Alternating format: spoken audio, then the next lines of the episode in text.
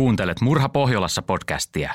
Podcastin on tuottanut Podimolle Suomen podcast media. 17-vuotias Birgitte oli pukenut ylleen kaikista hienoimman mekkonsa. Värikkäässä vaatteessa oli leveitä keltaisia, tummanruskeita ja valkoisia pystyraitoja, ja se sopi täydellisesti yhteen hänen pitkien kullanhohtoisten kiharoidensa kanssa. Hänellä oli olkalaukku ja jaloissaan käytännölliset saappaat, sillä hän aikoi kävellä Karmelin rukoushuoneella pidettäviin juhliin. 304-neliöisessä juhlasalissa oli linoleumilattia ja suuri tanssilattia. Juhlissa todella myös tanssittiin. Seurakunnan järjestämään nuorisojuhlaan oli kokoontunut 40 nuorta. Juhlat päättyivät puoli kahdelta yöllä. Birgittellä oli epäonnea, sillä hän myöhästyi kotiin vievästä bussista viisi minuuttia. Hän sai ystäviensä kanssa kyydin alueen pääkaupunkiin Kopperviikkiin ja siellä nuoret menivät baariin.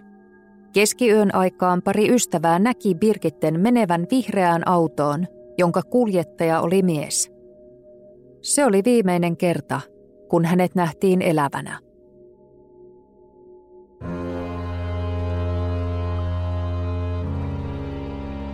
Kuuntelet Murha Pohjolassa podcast-sarjaa, jossa kerrotaan Tanskan, Grönlannin, Ruotsin, Norjan ja Färsaarten huomiota herättäneistä murhatapauksista.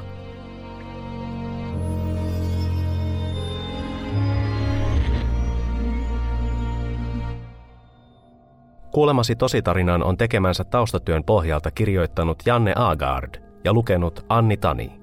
Tarinassa kerrotaan tosiasioita, jotka on julkaistu aiemmin tiedotusvälineissä – Joitakin yksityiskohtia on jätetty pois, eikä tapahtuneeseen oteta kantaa, sillä se on oikeusjärjestelmän tehtävä.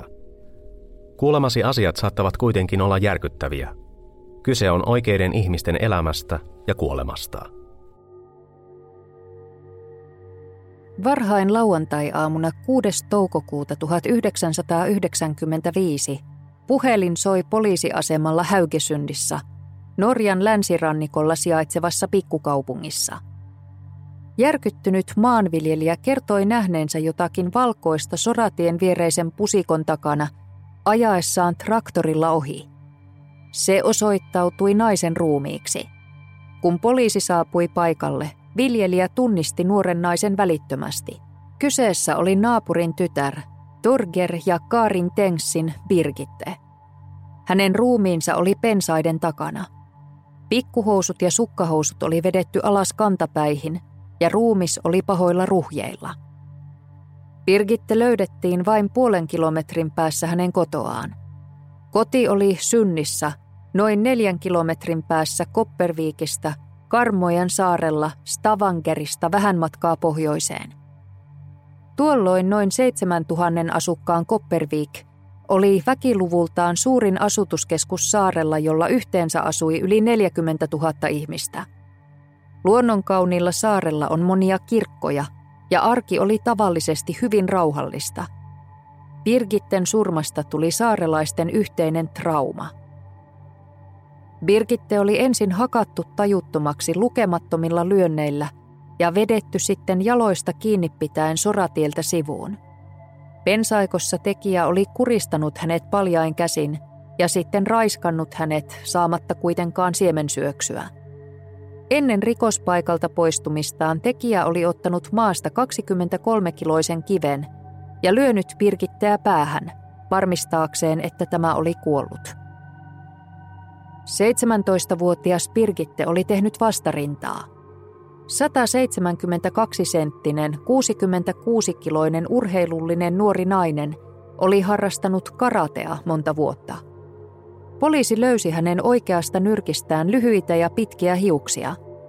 Lisäksi hänellä oli lukuisia puolustusvammoja, erikoisia piiltohaavoja käsissä, käsivarsissa ja rinnassa. Ne eivät olleet veitsen, vaan jonkin muun terävän esineen aiheuttamia – Noustessaan aamulla ylös, Birgitten isä Torger oli havainnut, ettei Birgitten vuoteessa ollut nukuttu. Hän kuitenkin oletti, että tytär oli päättänyt jäädä juhlien jälkeen yöksi jonkun ystävänsä luo.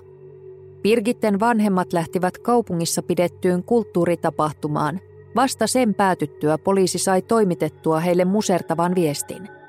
Muutaman tunnin kuluttua saapuivat ensimmäiset tutkijat Norjan valtakunnallisen rikospoliisin erikoisyksiköstä, Kriposista.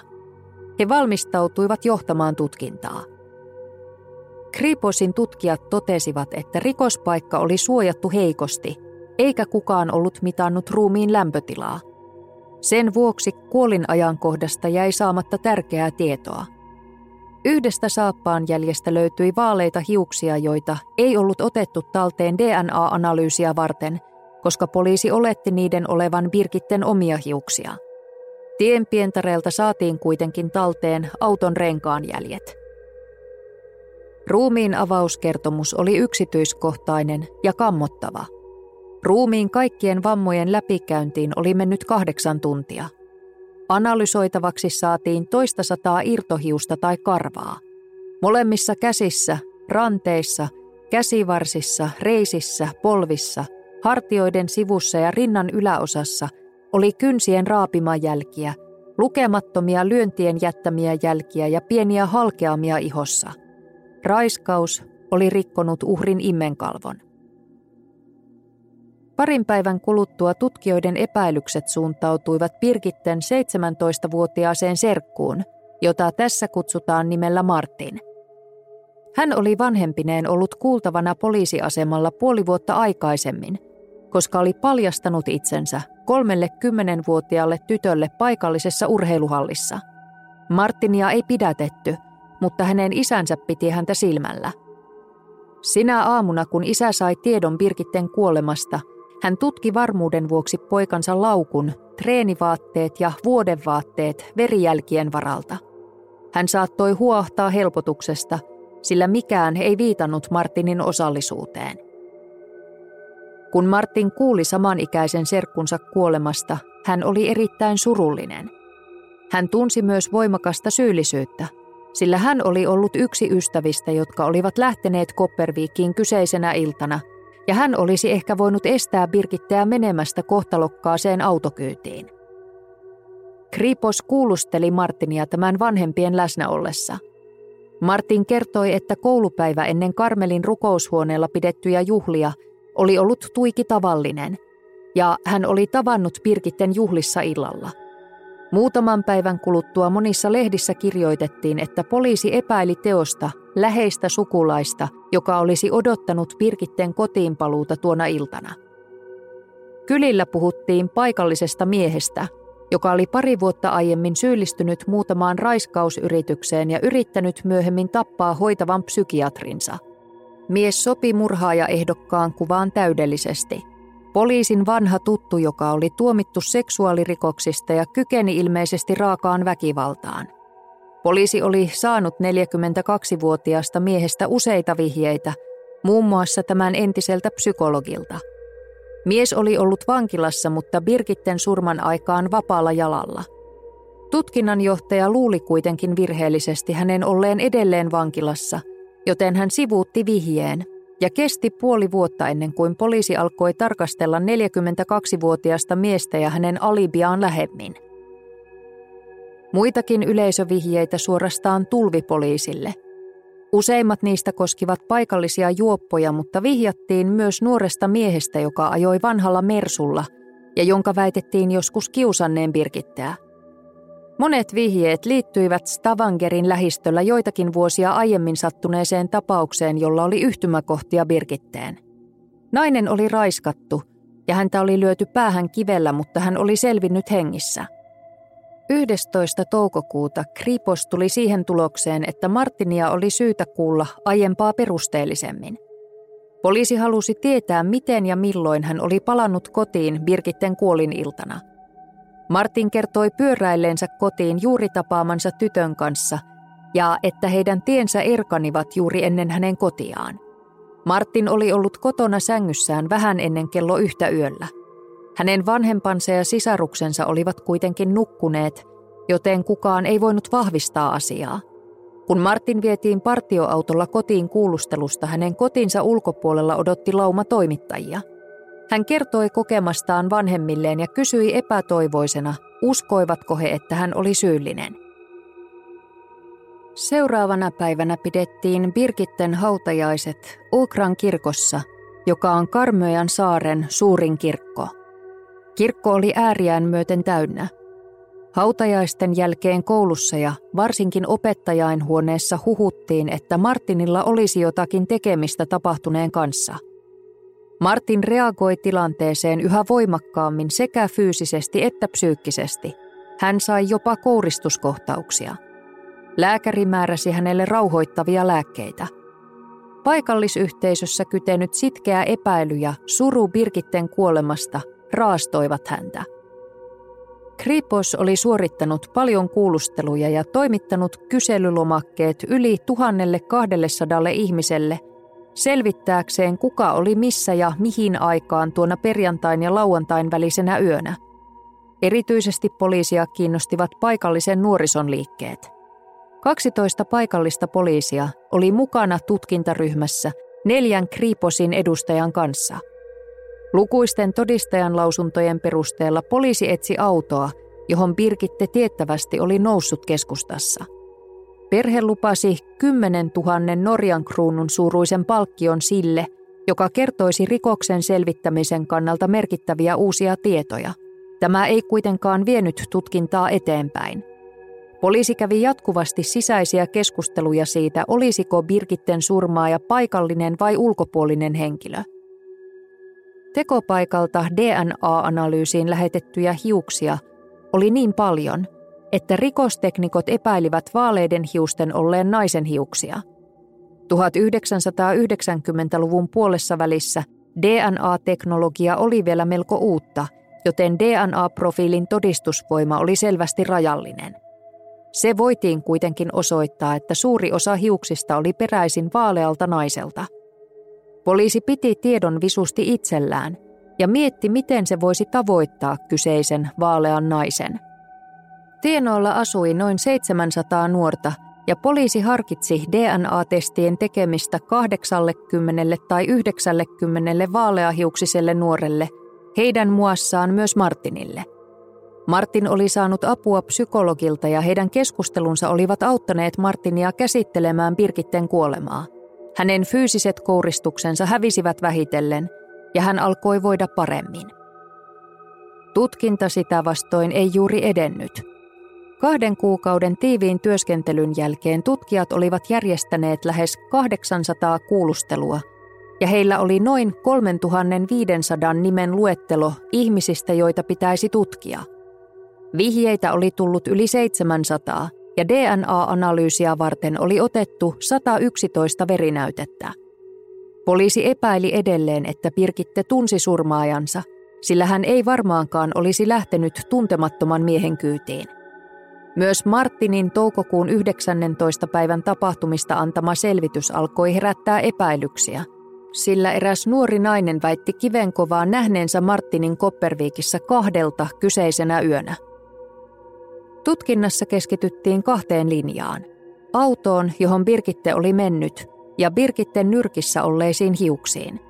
Hiuksista tehtiin geenianalyysi uusimmin menetelmin ja kävi ilmi, että Birgitten kourassa oli kolmen eri henkilön karvoja. Ne lähetettiin erikoislaboratorioon Englantiin, mutta kun kahden eri DNA-analyysin tulokset olivat keskenään ristiriitaisia, Kripos päätti olla ottamatta niitä huomioon tutkinnassa – Joulukuussa poliisi lähti viimein tarkistamaan vihjettä, joka koski aiemmista raiskausyrityksistä ja tapon yrityksestä tuomittua 42-vuotiaasta miestä. Hänen tiedettiin joskus liikkuneen vihreällä Opel Askonalla. Miestä pelättiin hänen 3000 asukkaan kotikylässään. Kun poliisi tutki hänen menneisyyttään, kävi ilmi, että hän oli tehnyt myös puhelinpetoksia. Omaan kertomansa mukaan hän kuitenkin omisti pelkän mopon – ja hän kertoi poliisille, ettei ollut tekopaikan lähistöllä kyseisenä ajankohtana. Hänen kertomustaan ei tarkistettu. Kun Birgitten kuolemasta oli kulunut vuosi, epäiltyjä ei edelleenkään ollut. Hiuksista tehtyä DNA-analyysiä moitittiin virheelliseksi. Poliisi käynnisti tutkinnan uudelleen lokakuussa 1996, sillä paine epäilyn löytymiseen kasvoi kuukausien kuluessa – Poliisi pyysi ruotsalaista psykiatria laatimaan tekijästä profiilin. Rikoksen perusteella tekijä oli keskilahjakas, sosiaalisesti epävarma, todennäköisesti impotentti, impulsiivinen ja tuomittu rikoksista aiemminkin. Psykiatri oli varma siitä, että tekijä tunsi sekä uhrin että rikospaikan entuudestaan. Samaiselta psykiatrilta pyydettiin arvio myös Pirkitten Martin serkusta ja hänen psyykestään. Martinin lukioopettajan lausunnon perusteella psykiatri arvioi nuorukaisen olevan aggressiivinen ja sadistinen. Hän oli seksuaalisesti poikkeava itsensä paljastustapauksen perusteella ja lapsellinen sen perusteella, että hän luki akuankkaa. Psykiatrin arvion perusteella tutkintaryhmään uusina tulleet neljä poliisia pitivät Martinia parhaana ehdokkaana epäillyksi ja siltä pohjalta laadittiin toimintasuunnitelma. Kriiposista kutsuttiin paikalle erillinen kuulustelunjohtaja, jonka tehtävänä oli kuulustelujen suunnittelu ja toteutus – Poliisi otti huomioon Martinin psyykkisen tilan haurauden Birgitten kuoleman jälkeen ja valitsi tehtävään nuorehkon luottamusta herättävän virkamiehen. Martin tuotiin 8. helmikuuta 1996 kuultavaksi poliisiasemalle ja seuraavana päivänä tuomari hyväksyi hänen määräämisensä neljäksi viikoksi tutkintavankeuteen eristyksissä. Ongelma oli vain se, etteivät mitkään tekniset todisteet, veri, hiukset, surmaaset tai muukaan seikka yhdistänyt Martinia rikokseen. Siitä huolimatta poliisi uskoi omaan teoriaansa. Vaikkei Martinista ollut löytynyt lainkaan Birgitten DNA-jälkiä, eikä Birgitten ruumiista Martinin DNAta. Nuorukaista manipuloitiin poliisikuulusteluissa voimakkaasti. Poliisi vuosi tiedotusvälineille virheellisiä tietoja – joilla Martinia pyrittiin painostamaan kuulusteluissa. Poliisin teoria oli, että Martinin oli täytynyt sulkea veriteko mielestään. Hänen oma asianajajansa antoi hänelle tehtäväksi kirjoittaa sellissä eräänlainen aine otsikolla Miksi olen iloinen siitä, että Birgitte on kuollut. Hän yritti olla mallioppilas ja joka päivä hän sai eteensä uuden tehtävän – Hänelle kerrottiin, että hän saisi ottaa vastaan vieraita vasta kun olisi tunnustanut. Kuulustelun johtaja kysyi häneltä, miten kaikki oikein tapahtui, ja pyysi häntä palaamaan kyseisen yön tapahtumiin. Lopulta Martin taipui paineen alla ja kirjoitti äärimmäisen yksityiskohtaisen tunnustuksen, jossa ei ollut totuuden jyvääkään. Se sisälsi 30 virheellistä yksityiskohtaa veriteosta – mutta siinä ei kuvattu suurta osaa vaurioista, joita Birgitten ruumiissa oli havaittu. Tunnustuksen jälkeen Martinin elämä vankilassa kuitenkin helpottui, sillä hän sai luvan harrastaa liikuntaa, lukea lehtiä ja tavata vanhempiaan. Viikkojen kuluessa hän tuli yhä epätoivoisemmaksi miettiessään tunnustustaan. Oliko hän todella tappanut Birgitten? Ja jos oli, miksi hän ei muistanut siitä mitään? Poliisi valmisteli syytekirjelmää ja asian oikeuskäsittely alkoi Karmsundin alioikeudessa vuoden 1997 lokakuun lopussa. Martin ilmoitti olevansa tekoon syytön ja selitti, miksi hän oli kirjoittanut tekaistun tunnustuksen. Oikeussali oli tupaten täynnä ihmisiä ja todistajiksi oli kutsuttu 84 henkilöä, muun muassa psykiatri, jonka mukaan se, että Martin perui tunnustuksensa – oli muistojen torjumisen yhteydessä tyypillistä toimintaa. Tuomion luku lähetettiin suorana lähetyksenä radiossa ja televisiossa. Martin todettiin syylliseksi ja hänet tuomittiin 14 vuodeksi vankeuteen. Hänet tuomittiin myös maksamaan Birgitten vanhemmille sadan tuhannen Norjan kruunun suuruiset korvaukset. Hän valitti tuomiosta välittömästi. Valitusasian käsittelyajankohdaksi määrättiin toukokuu 1998. Martinin uusi puolustusasianajaja, tunnettu oslolaisjuristi Sigur Jörgen Klumset, oli valmiina taisteluun. Hänellä oli tukenaan Martinin edellinen puolustaja, joka koki syvää syyllisyyttä siitä, ettei ollut uskonut päämiehensä syyttömyyteen. Kaksikko valmisteli paljon edellistä paremman puolustuksen ja kutsui 64 todistajaa. Syyttäjän kutsumia todistajia oli 59. Asian käsittely kesti peräti kuusi viikkoa, ja sillä kertaa maallikkotuomareina oli kymmenen tavallista miestä ja naista, joiden piti ratkaista asian syyllisyyskysymys yhdessä ammattituomarin kanssa. Suuri kysymys oli selvästikin se, miksi Martin tunnusti rikoksen, jota hän ei ollut tehnyt. Martin selitti kärsineensä valtavasti ollessaan vankeudessa täysin eristyksissä, ja hänen ainoa toiveensa oli saada kuulustelut päättymään. Tunnettu islantilainen psykologi ja väärien tunnustusten asiantuntija Gisli H.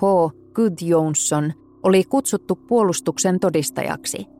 Hän oli kokenut asiantuntijatodistaja, joka totesi 29-sivuisessa raportissaan, ettei Martinin tunnustus pitänyt paikkaansa ja että se oli syntynyt kuulustelun johtajan harjoittaman manipuloinnin ja vaikuttamisen seurauksena.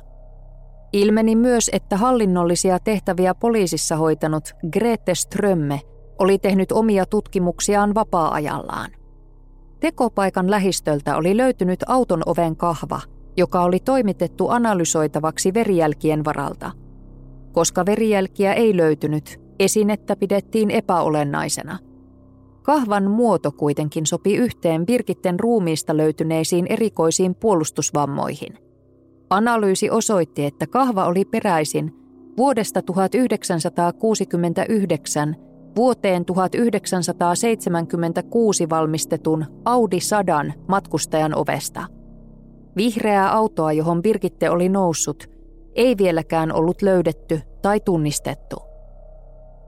Grete Strömme seurasi oikeudenkäyntiä ja toimitti asianajajan välityksellä tuomareille kirjeen, jossa hän mainitsi 42-vuotiaaseen mieheen kohdistuneista selvittämättä jääneistä epäilyksistä – oli myös monia muita epäilyjä, joita ei ollut tosissaan tutkittu. Tuomari pyysi poliisilta luetteloa tekotavan perusteella mahdollisista epäilyistä. Samalla oikeudenkäynti Martinia vastaan jatkui. Grete Strömmen ulostulo ei muuttanut tuomarien näkemystä. Käsittelyn lopuksi maallikkotuomareille pitämässään evästyksessä tuomari kutsui Martinin tunnustusta kaikkien todisteiden kuningattareksi – ja vähintäänkin vihjasi, että sitä olisi syytä pitää todenmukaisena. Kuultuaan kuusi viikkoa todistajia ja harkittuaan yhdeksän tuntia ratkaisuaan, kymmenen maallikkotuomaria tekivät päätöksensä 17. kesäkuuta 1998. Se piti Martinia syyttömänä Birgitte Tenksin surmaan. Maallikkotuomarikokoonpanossa ammattituomarit voivat halutessaan kiistää maallikkotuomarien päätöksen, mutta he eivät tehneet niin.